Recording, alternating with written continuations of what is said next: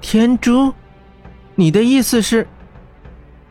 白吉先生道：“因为玄火圣王曾用天珠玄火治愈国王之狼毒，而如今这位骑士所中之毒与国王无异，霍先生自然也可用天珠治愈这位骑士啊。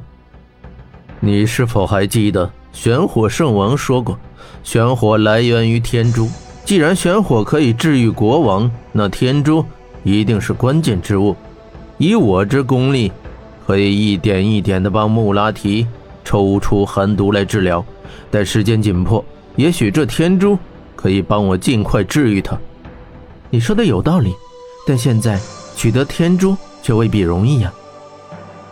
白吉先生摇摇头，叹道：“哎，玄火教他们又岂会把如此重要之物交给我们呢？”霍真笑道：“呵呵。”要这些人自己送上天珠，那是不可能的，因此，我们只能自己去借。温莎哼了一声道：“哼，借？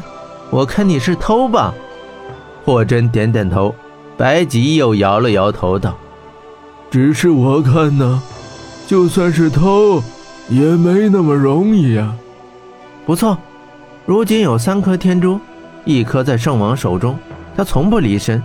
最大的一颗被铁虎取走看护，而还有一颗在皇宫之内国王手中。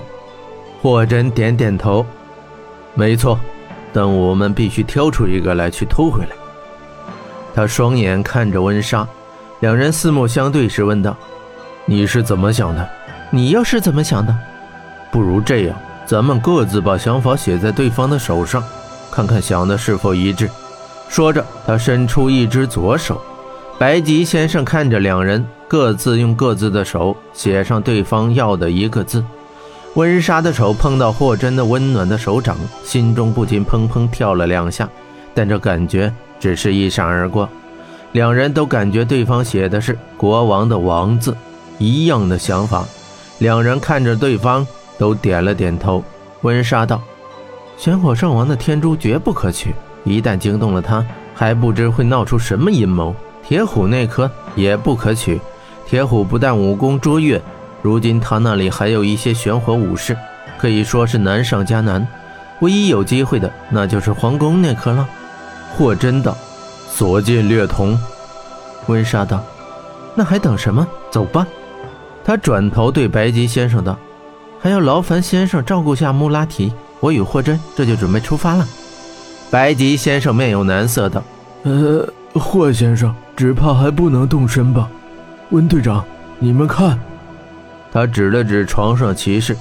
温莎回头一看，心中一惊，穆拉提苍白的脸上又开始一点点的泛出湛青之色。白吉先生道：“霍先生虽然吸出一部分寒毒，但这寒毒猛烈，又开始侵袭他的腑脏，只怕今晚他很是难熬啊。”霍真道。看来今晚我需要留在这里为他驱毒了。温莎又看了看床上骑士，道：“好，你留在这里，我一个人去。”霍真拦下他：“天色还未全暗，何必那么着急？